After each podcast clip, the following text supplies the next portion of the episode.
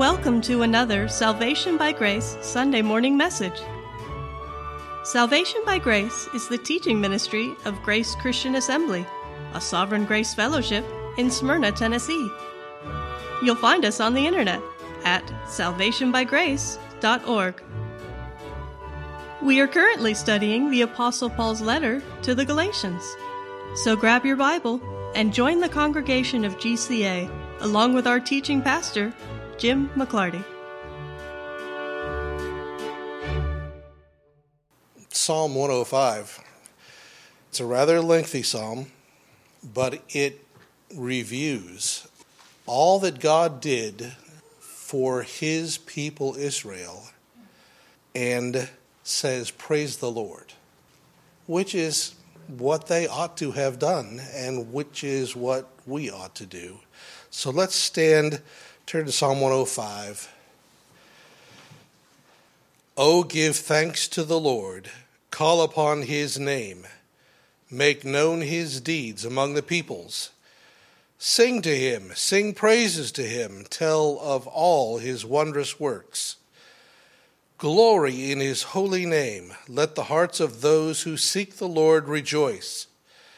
Seek the Lord and his strength. Seek his presence continually. Remember the wondrous works that he has done, his miracles, and the judgments he uttered. O offspring of Abraham, his servant, children of Jacob, his chosen ones, he is the Lord our God. His judgments are in all the earth.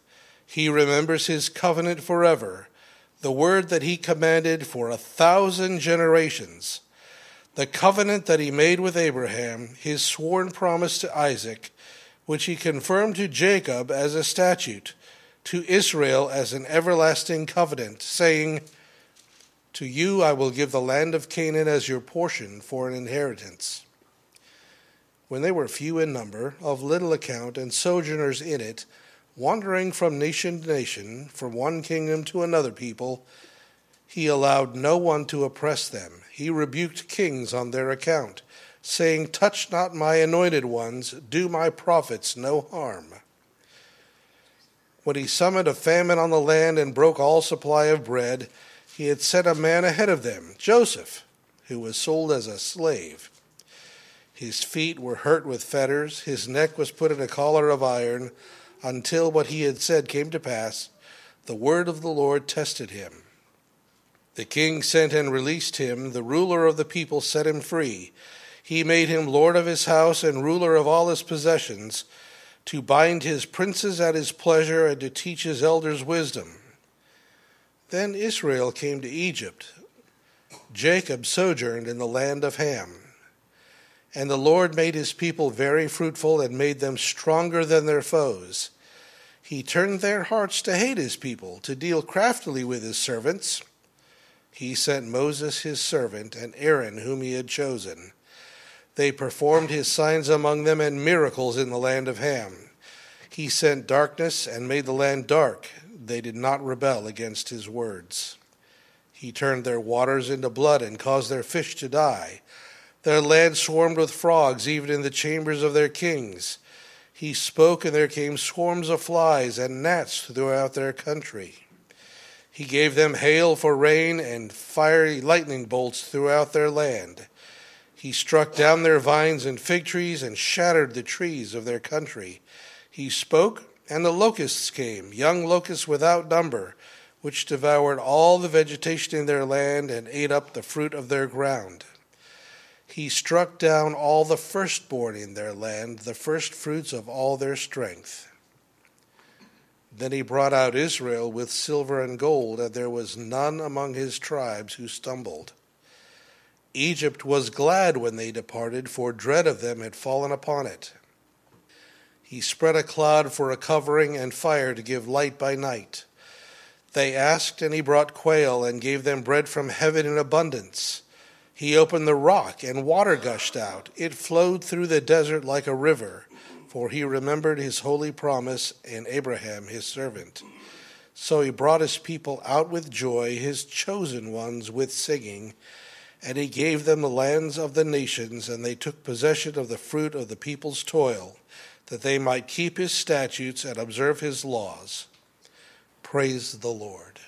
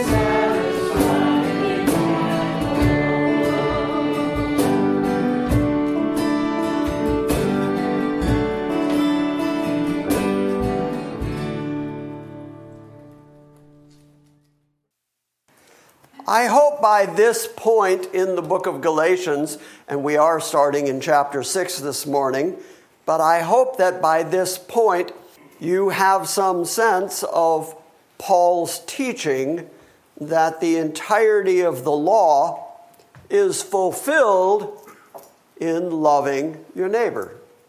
Sacrificial love is the fulfilling of the law, so much so that Jesus himself said, that the two great commandments were that you would love the Lord your God with all your heart, soul, mind, strength, and that you would love your neighbor as yourself.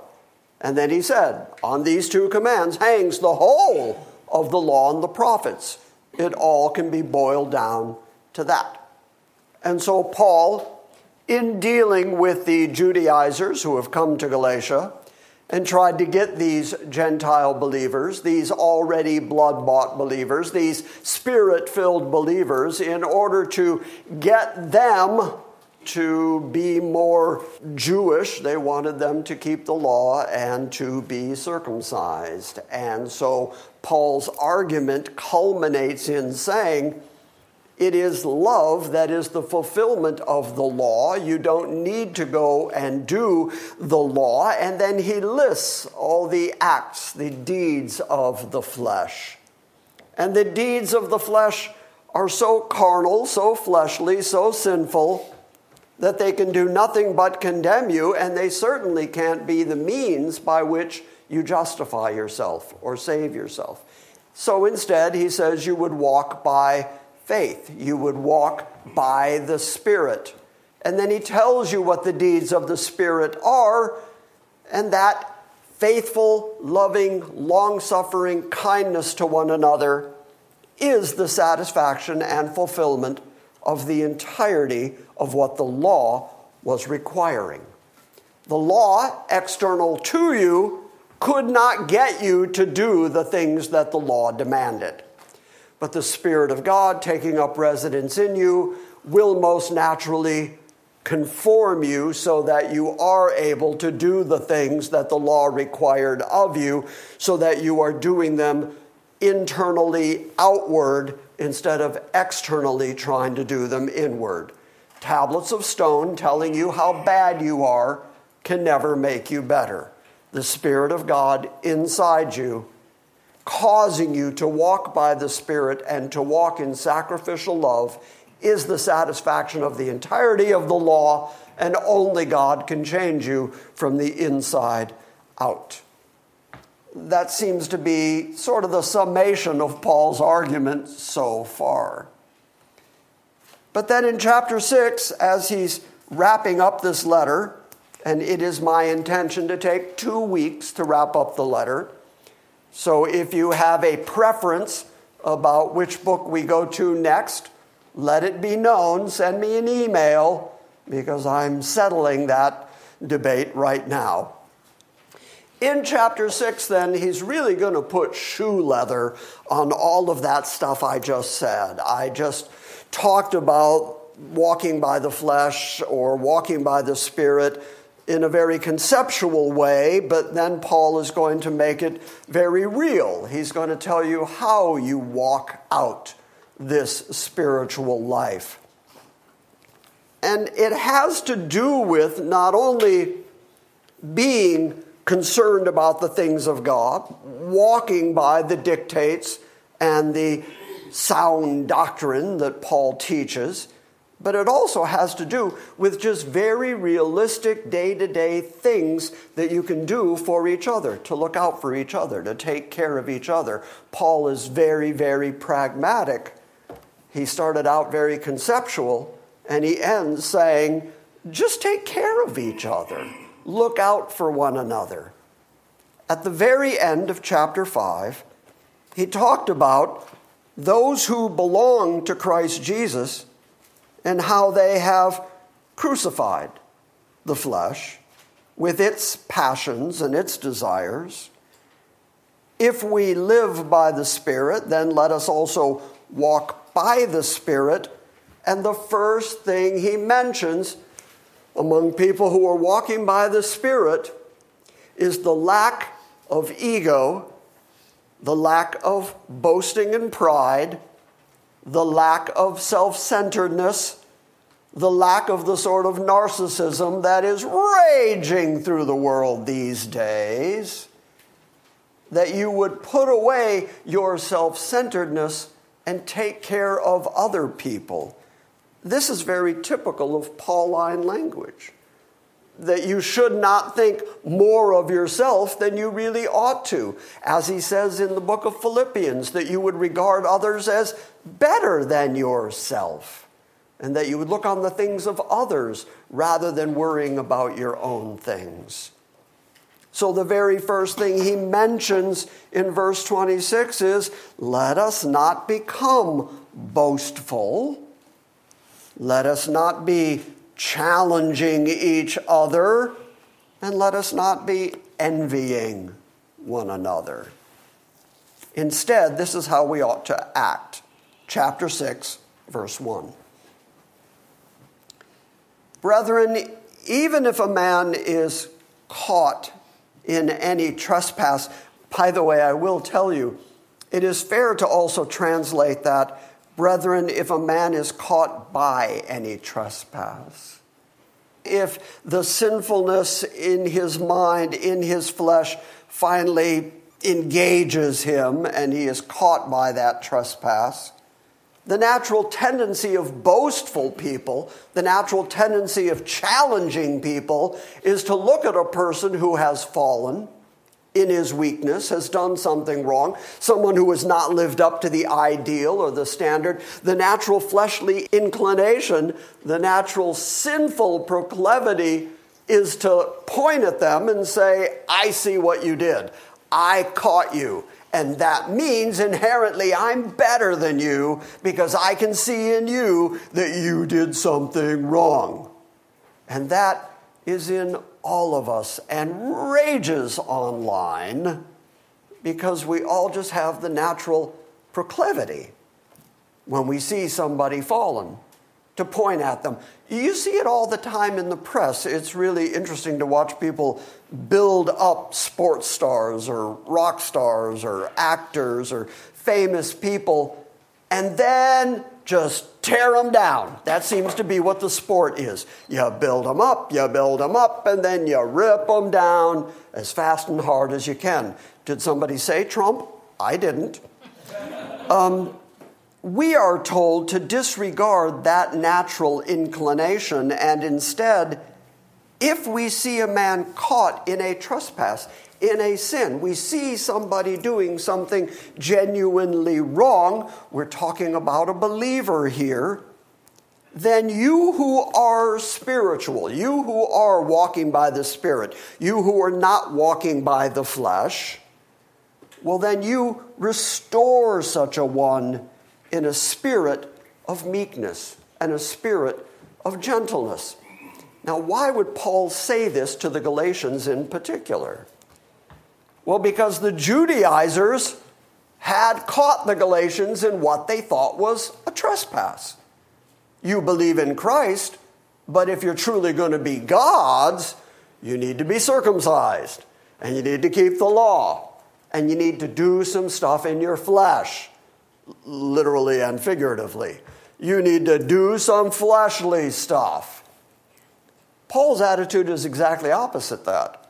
Paul's attitude is if you see someone who is in a trespass, rather than confronting them, rather than challenging them, rather than calling them out for it, that you that are genuinely walking by the Spirit, who have the benefits of the fruit of the Spirit, like love and joy and peace and patience and kindness and goodness and faithfulness and gentleness and self control. You who have those characteristics, that's who should be restoring that person. Because if a fleshly person goes after that fallen person, they're going to eat him up. They're going to make everything worse.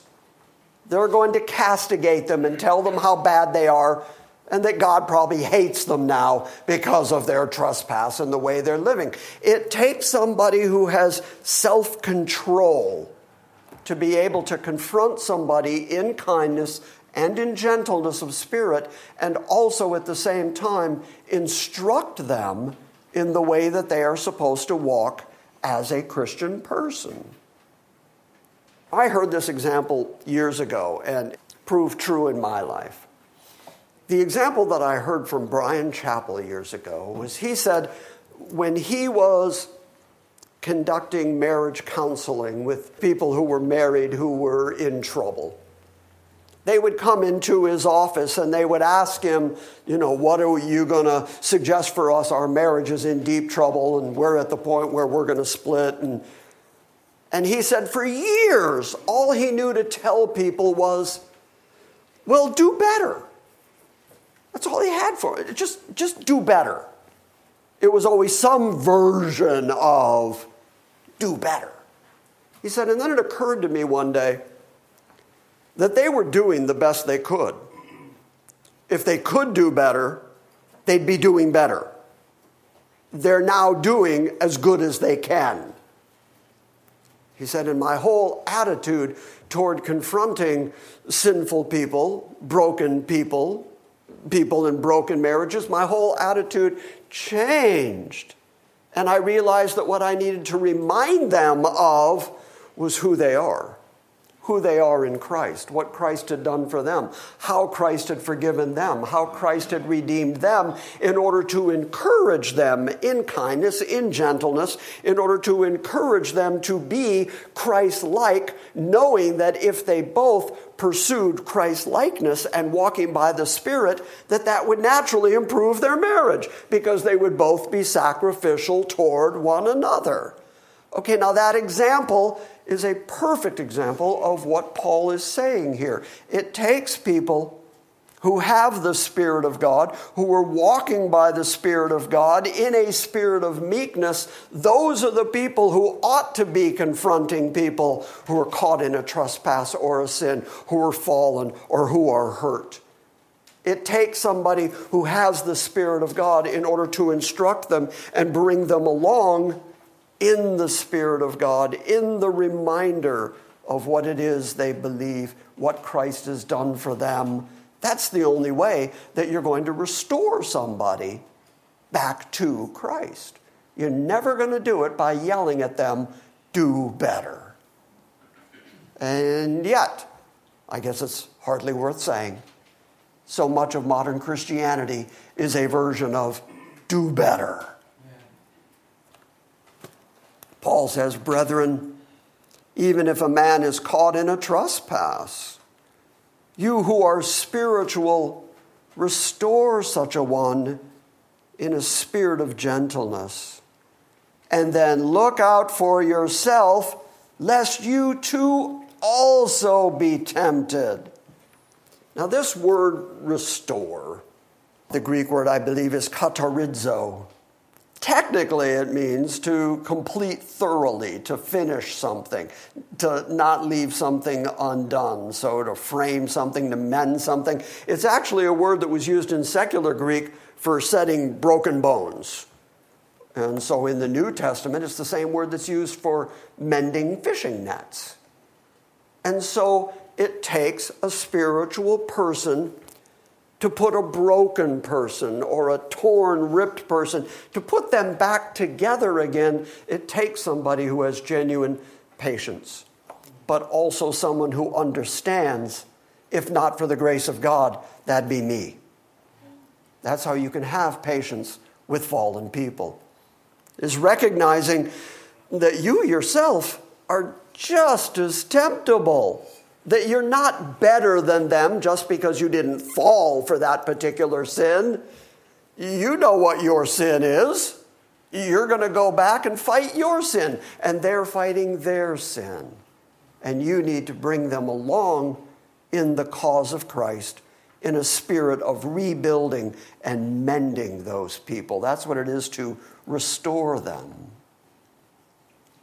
So then, verse 2 is very like that bear one another's burdens and thus fulfill the law of Christ. How is that fulfilling the law of Christ? Tom, do this. Turn to Galatians 5:14 and the rest of us are going to turn to John 13, 34 and 35. Turn there for a moment. John 13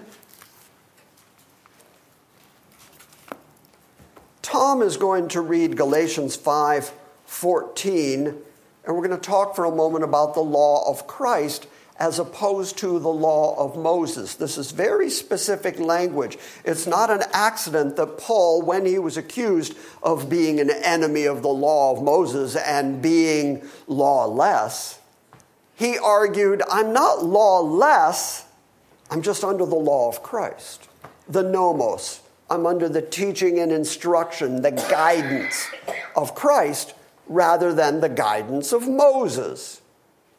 And so having made that distinction, Tom, if you would, read Galatians 5:14. For the whole law is fulfilled in one word in the statement, You shall love your neighbor as yourself. And then look at John, the rest of us, chapter 13. Look at verse 34.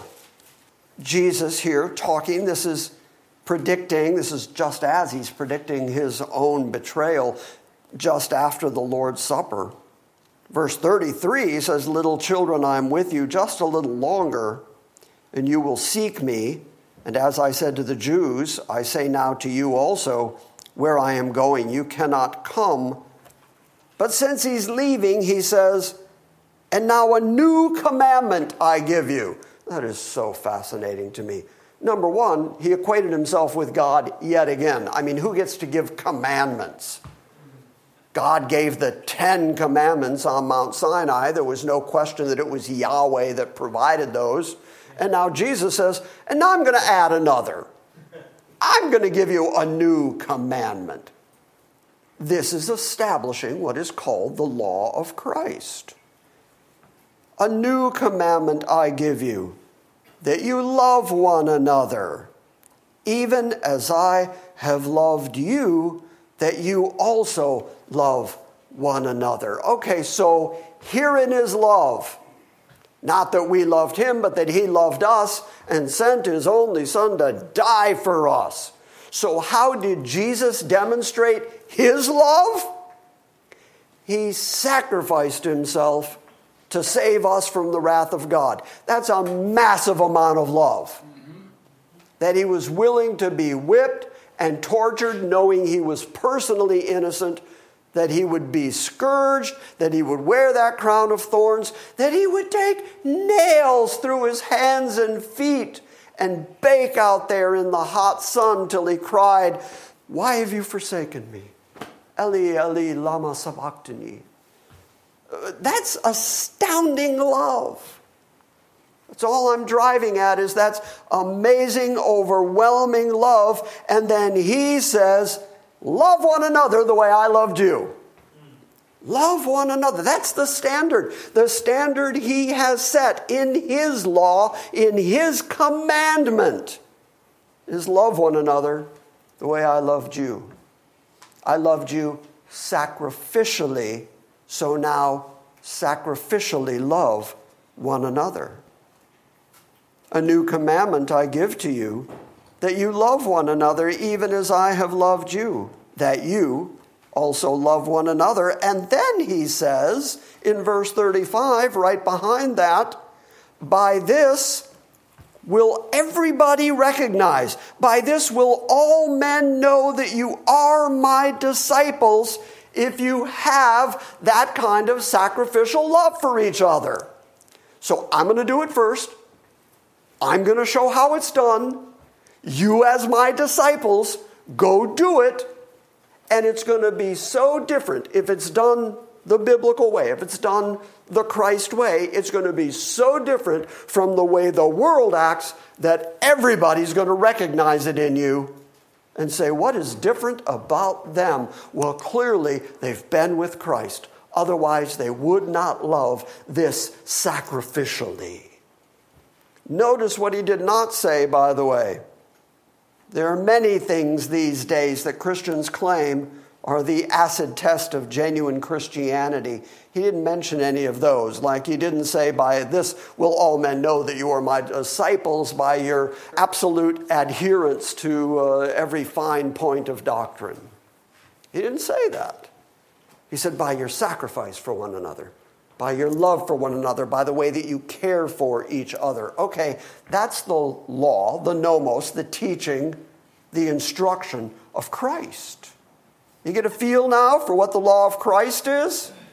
So then, naturally, Paul in Galatians 6 could say, Bear one another's burdens and thus fulfill the law of Christ. Yes, if you would lift one another's burdens, by the way, the Greek word is baros. It means to be weighted down, technically, to be crushed down. So it's, it's a burden you're carrying that's an extremely heavy burden. And then he says, come alongside one another and lift that burden together. I like the phrase, a burden shared is half the burden. That's true. If somebody comes along and helps you through your burden, notice also then that he said, people who fall into a trespass or a sin, those who are caught by their own flesh and caught up in sinfulness, are carrying a heavy burden. And so then fix them, restore them, repair them by coming alongside in a spirit of meekness and gentleness, and therefore restore them and bear one another's crushing burdens. And this way, you fulfill the law of Christ, which is sacrifice for each other. Look, if I see you carrying a crushing burden, my flesh says, Get away! Get away fast! Maybe they didn't see you. Don't get involved. That was way too many people smiling and nodding at me. I hope I never have a crushing burden and count on you. Wow. But the opposite of the fleshly, natural tendency is what Paul says we are to do because it is a sacrifice. And that's the important part. Things that are comfortable, things that are easy, are not a sacrifice. The expectation is that you would sacrifice yourself for the good of someone else. Do you think that the sacrifice that Christ proffered was easy on him? Was that a day in the park? No, that was a difficult period of time for him. Okay, and then Christ likened that to how you're supposed to love. You're supposed to love sacrificially because it's going to be difficult. It's meant to be difficult. It's meant to take something out of you, to build character in you, to show you how to come alongside other people and be a help to them. So now Paul is truly, genuinely putting shoe leather on the concept of what it is to love one another. And then he reminds us in verse 3 For if anyone thinks he's something, remember again the context, the Jews have come to Galatia and they think they're something. And so they start telling the Galatian Gentiles, you know, we're the circumcised ones. We're the sons of Abraham. We're the ones that keep the law. You have to be more like us if you want to truly be saved. You have to be circumcised. You have to keep the law. They think they are something. Paul's warning is for if anyone thinks he's something when he's nothing, he deceives himself. He's lying to himself. He thinks he's rose. Has anybody met anybody ever who really thought he was something? When you could see right away, no, you're not, you're not all that that you think you are. You're, you're just not. So, why is he convinced he is if everybody else can so obviously see that he's not? Well, it's because he's deceived.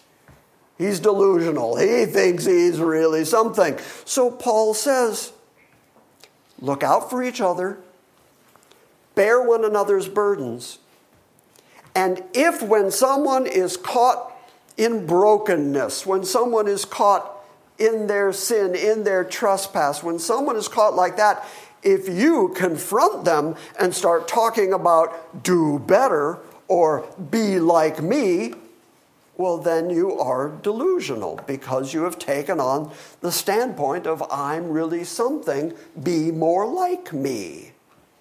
But the truth is, all of us collectively are nothing. We got nothing to brag on, we got nothing to boast in. Our boast is in Christ. The finished work of Christ is the only place that we can point somebody to. You don't point broken people to yourself, you point broken people to Christ. Verse 4. You know, last week as I was finishing up, I heard myself say that the reason I don't chase people around in order to point out their sin, tell them how bad they are, is because I got enough to do with me. I recognize my own failures and inabilities. Well, I get that idea from Paul right here. but let each one of you examine his own work. Check your own flesh. Look at your own life before you walk around judging everybody else in this delusional perception that you're really something and they're a failure and they need to be more like you. Check yourself. But let each one examine his own work. And then he will have reason for boasting in regard to himself alone and not in regard to another. Remember the context. The Jews wanted to boast in the fact that they had converted the Gentiles and got them circumcised and got them keeping the law. They were ready to boast about that. And Paul is saying that they should deal with their own problems, their own sin. And in fact, he has already said that those who are walking by the flesh and keeping the law, those are the ones who are not saved, not the ones who are walking by the Spirit and walking by Christ. So, of course, he could say, they need to examine themselves. You need to examine yourself and let each one examine his own work, and then he'll have some reason for boasting in regard to himself alone. He doesn't get to boast about somebody else. By the way, that word boast there, kauchema, I think is the Greek word, if I'm saying it correctly, is a boast in either a good or a bad sense. There is a good sense of boasting, and that's what Paul is talking about here. Usually, when we see the word boasting, we think of it as a bad thing, like some kind of sinful pride, you know, chest out, boasting about how good I am. But it can also be used, and the way Paul is using it here is as a positive boast, boasting in Christ, in what God has accomplished in you. Here, let's clarify it using Paul's words. Turn to 1 Corinthians chapter 1. So turn backwards, you'll be in the Corinthian letters, and go to the very beginning of 1 Corinthians 1. And we're going to start reading at verse 25. The foolishness of God is wiser than men, and the weakness of God is stronger than men. For consider your calling, brethren, that there were not many wise according to the flesh, not many mighty, not many noble but God has chosen the foolish things of the world to shame the wise. If you are called by God, He just puts you in the category of the foolish things of this world. Can I get a witness? Amen. Consider your calling. That not many wise have been called according to the flesh, not many mighty or noble. But God has chosen the foolish things of the world in order to shame the wise people of this world. And God has chosen the weak things of the world in order to shame the things which are strong. God has chosen the base things of this world and the despised. God has chosen the things that are not, that he might nullify the things that are. Does it sound like you're anything yet? So far, you're described as shameful things and weak things and not noble things, not mighty things. Verse 29 here's the reason that God chose the things that are not, so that he could nullify the things that are. He did that so that no man should boast before God. But by his doing, by God's doing, you are in Christ Jesus, who became to us wisdom from God. That's where you got your wisdom. That's why you know anything. And he became righteousness and sanctification and redemption for us. So when God met you, you were weak and foolish and despised. You were the nothing of this world. So you got nothing to boast about in terms of your own flesh, your own strength, your own money, your own nobility. You've got none of that. The ones that God called are the ones that put to shame, that, that prove the nothingness of the strong and the rich and the powerful of this world. And why did he do it that way?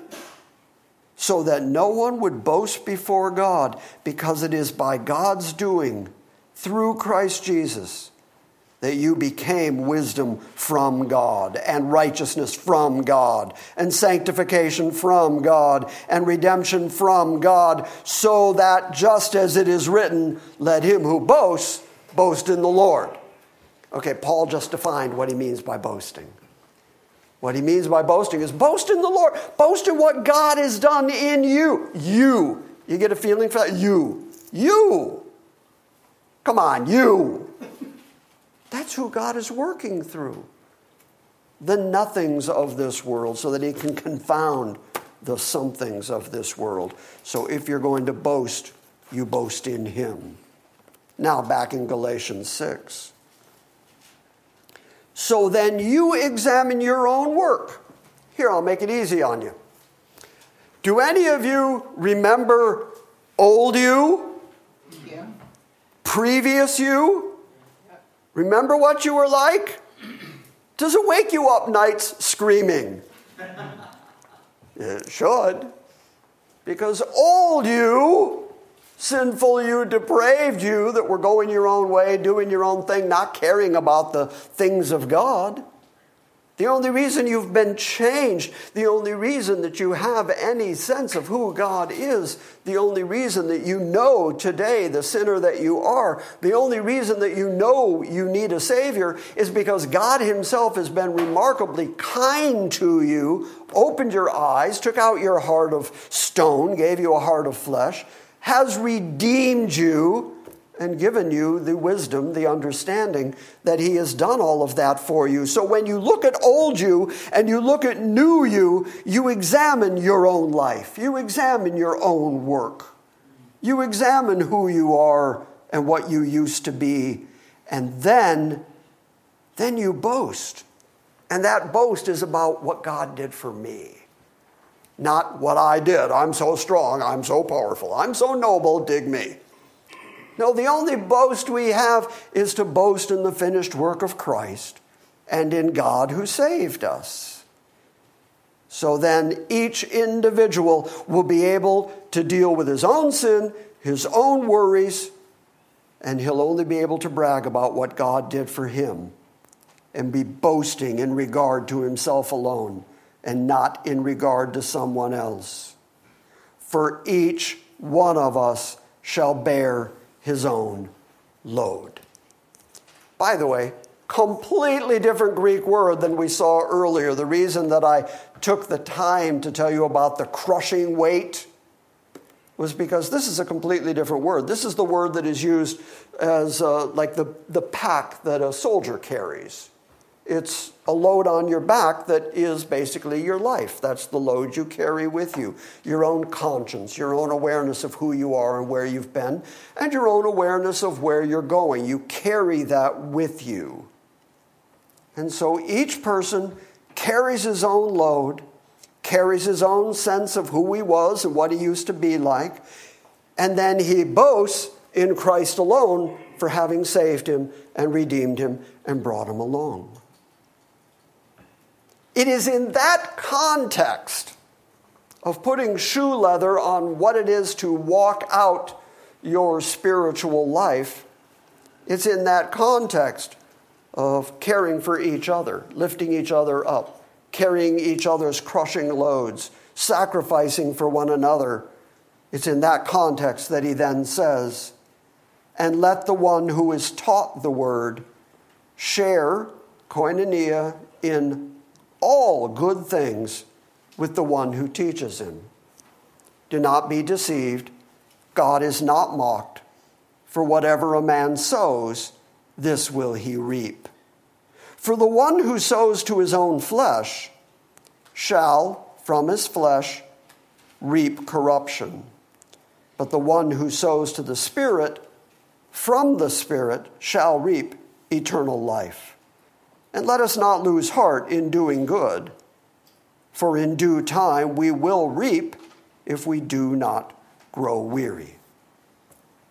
So do not be deceived, God is not mocked, and the one who is taught the word is to share materially in all good things with him who teaches. Now, up until this moment, everybody in the room and everybody online has been agreeing with me on everything I've said about how we need to care for each other and how we need to walk in the Spirit and how we need to how we need to lift each other's crushing burdens. And everybody's been agreeing and saying, yes, that's right. Yes, that's what the word says. Right. And then we hit the line about money, and people are like, oh, now you've stopped preaching and you've gone to meddling. Why would you have to bring that up? I didn't bring it up, Paul did. And he brought it up within the context of sacrifice because giving is supposed to be sacrifice. And he said to share materially in all good things with the one who teaches you. I got 10 minutes left this morning. So we may carry this subject over to next week too. But let me just walk it out for you for just a moment. Tom tells me that this particular summer, in our 22 years of existing, has been a particularly tough summer where giving is concerned. And I get it. The economy's getting bad, everything is more expensive. And usually, then, the place that takes the hit is the church. And I get it. In fact, I've known ever since I was working for the church in Los Angeles we knew that there were certain times of year, Christmas and midsummer, where the giving was going to dip because people went on vacations or they were buying Christmas gifts. And so you knew that was coming. We knew summer was coming, but it's been, it's been a little more severe this year, probably because of the economy. So I get it. I understand. The only thing I can't do is change what the word says. You'll notice that Paul does not say an amount. He just says share materially all good things. Koinonia, joint participation in all good things. All good things. Now, I don't expect a Learjet, but in Paul's thinking, all good things would be clothes and food and what it takes to get to the next city and continue preaching the gospel. Those would be the all good things some shelter, the ability to keep going. And I'm sure that that's what he means. So, for all the preachers out there who have managed to get Learjets off this verse, that, that's not what Paul was talking about. He's talking about proper provision, taking care of.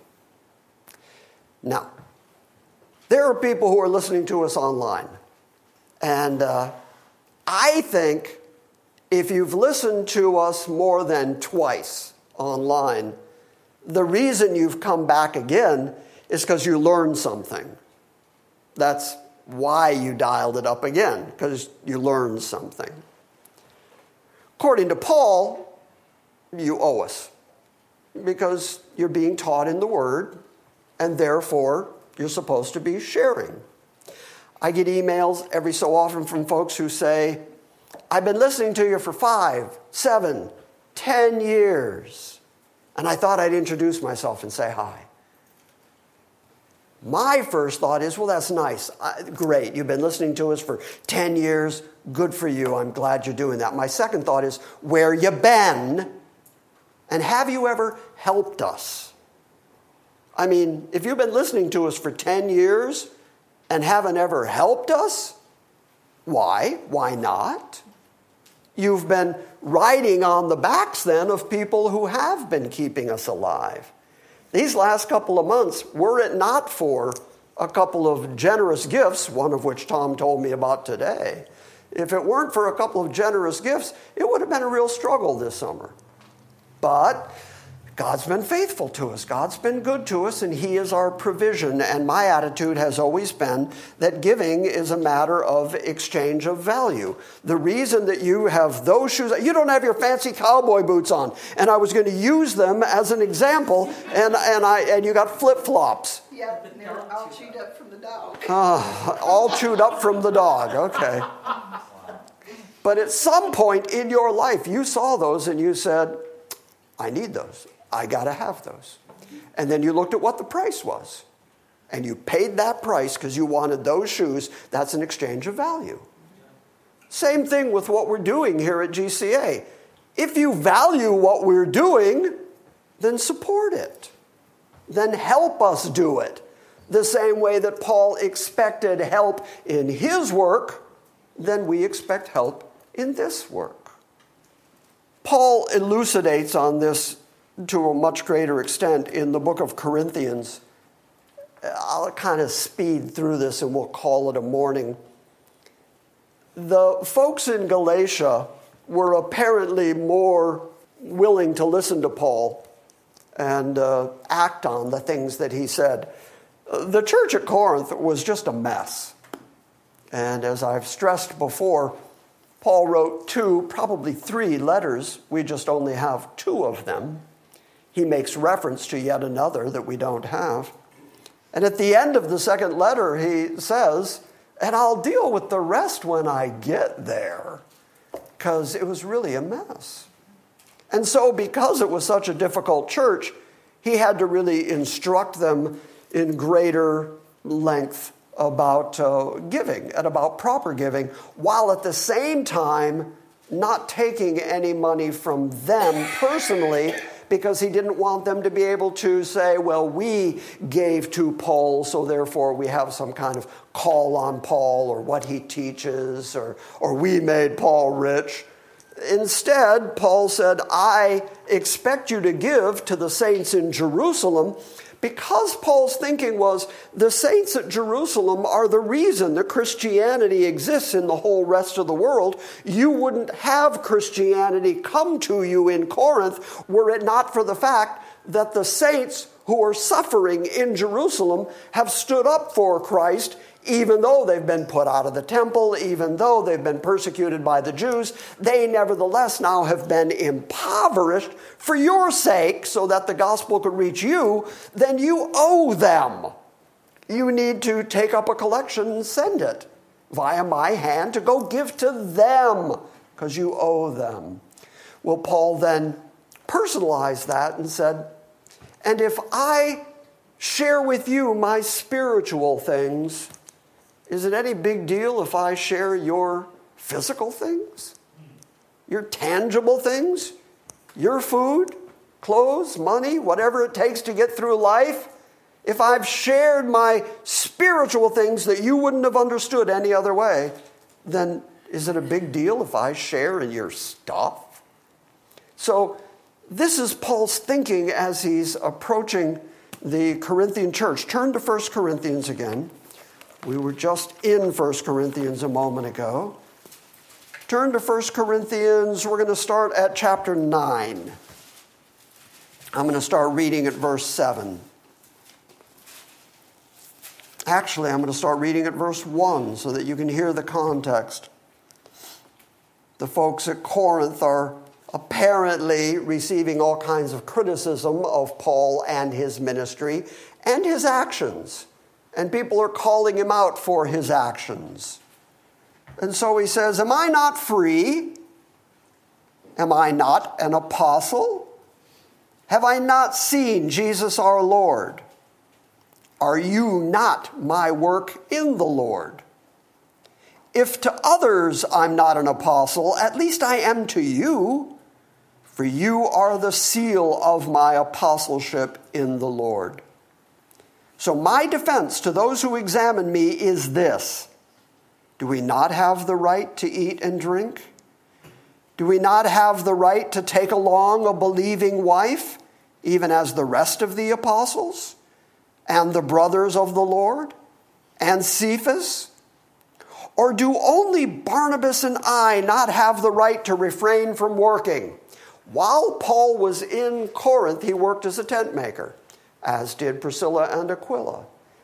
And he worked with his own hands to make his own money. But in a moment, he's going to tell the church at Corinth, I robbed other churches so that I could bring you the gospel freely. He still got support from churches. Who, verse 7, who at any time serves as a soldier at his own expense. Yeah, that's, that's going to be a tough draft right there. We're going to draft you into the army, and you got to buy your own gun and provide your own food. And if we're fighting somewhere across the sea, you got to buy your own plane ticket. That, that's a tough sell right there. Who at any time, as a soldier, goes to war at his own expense? Or who plants a vineyard and does not eat the fruit of it? Or who tends a flock and does not use the milk of the flock? I am not speaking these things according to human judgment, am I? Or does not the law also say these same things? For it's written in the law of Moses, You shall not muzzle the ox while he's threshing. God's not that concerned about oxen, is he? Or is he speaking altogether for our sake? Yes, for our sake it is written, because the plowman ought to plow in hope and the thresher to thresh in hope of sharing in the crops. If we sowed spiritual things in you, is it too much if we should reap material things from you? If others share this right over you, do not we more? Nevertheless, we did not use this right but we endure all things that we may cause no hindrance to the gospel of Christ. But do you not know that those who perform sacred services eat the food of the temple? And those who attend regularly at the altar also have their share with the altar?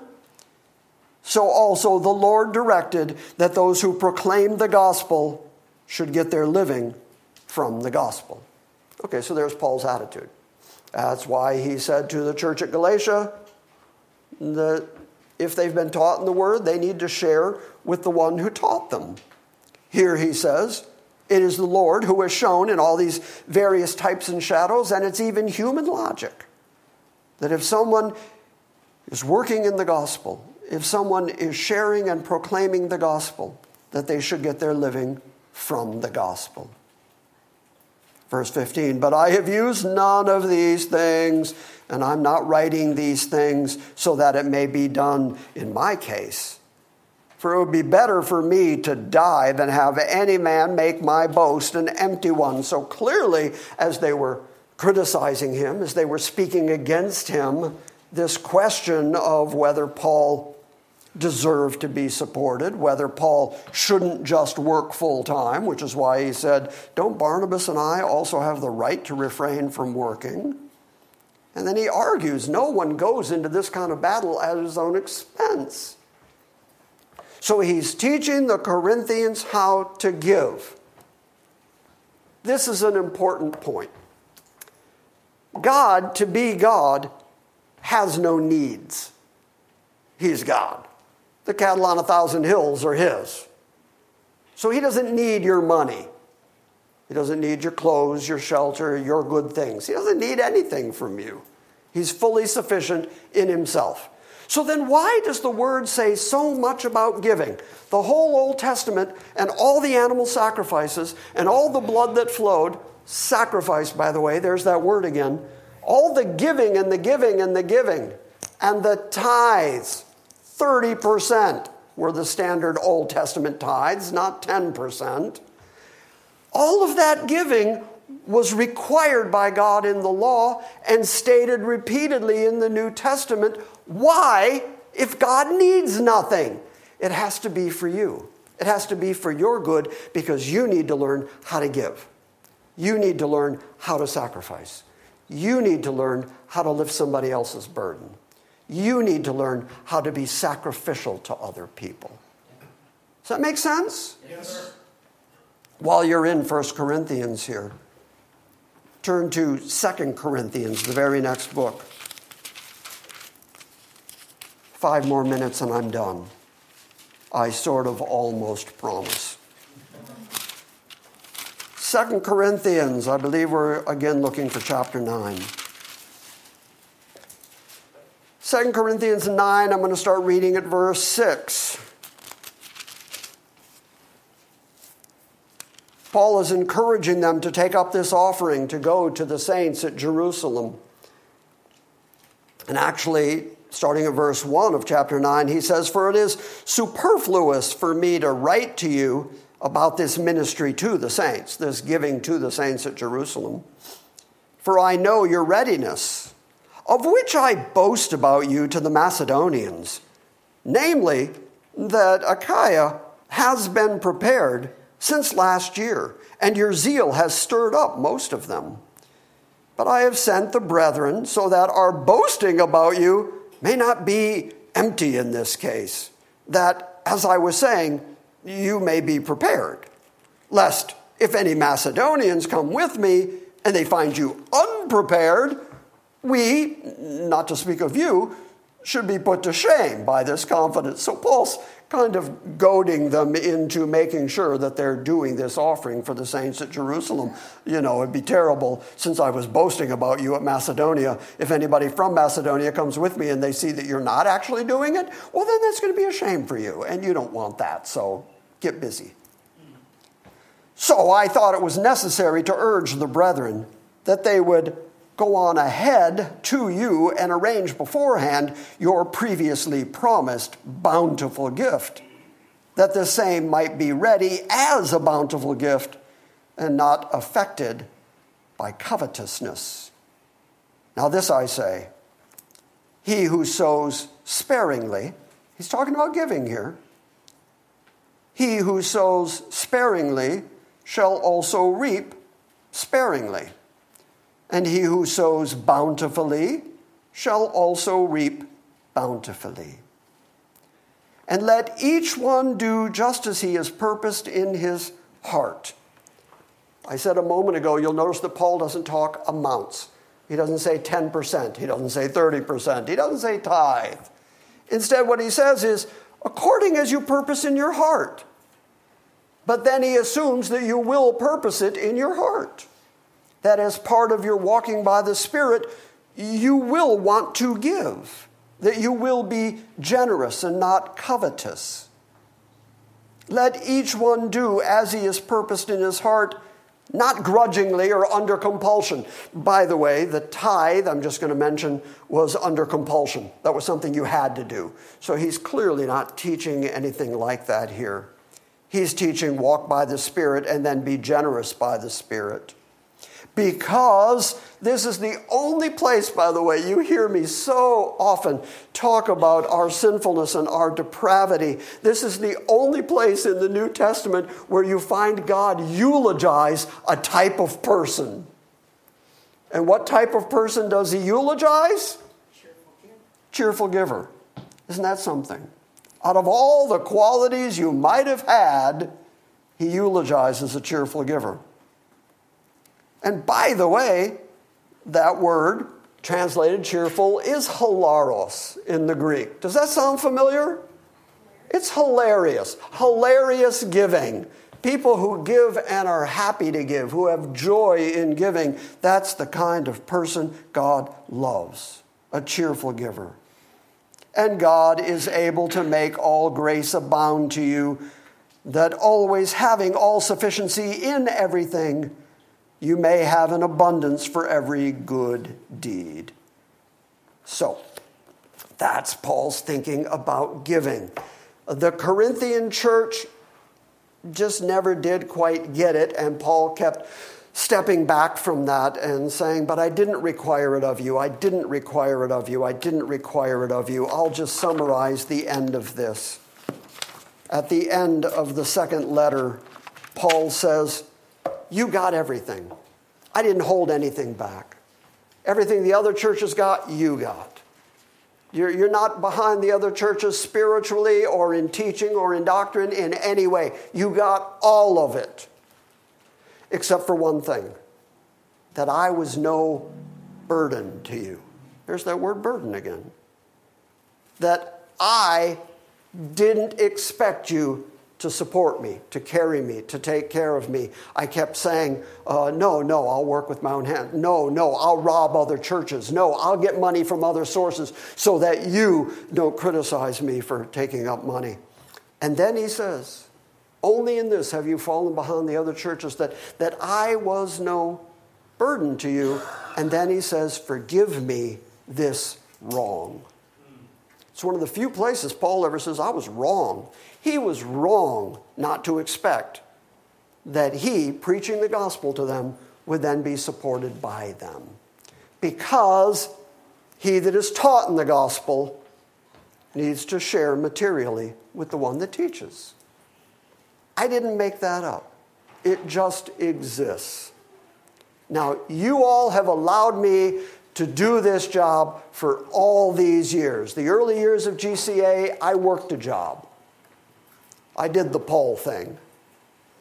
I wanted the church to be secure, but then the day came where you were able to start picking up some of my expenses. And now I make my living by doing this, and I am very, very grateful for it. And I thank you for the fact that you have taken care of GCA for all these years, and by extension, taken care of me. Thank you for that. But let me remind you yet again, including our listeners on the internet, if you've been taught here, you should help us here. You got that? I know it's tough out there. It is. It's tough out there. And if you're giving to your local church, you should give to your local church. But if you're getting taught here, you also give here. That's just the way it works. Questions, comments, feedback? Anybody want to shoot me? No, it's a good explanation. Was that a good explanation? All right, well, thank you. Musicians, come on up. Let's sing There is a Fountain.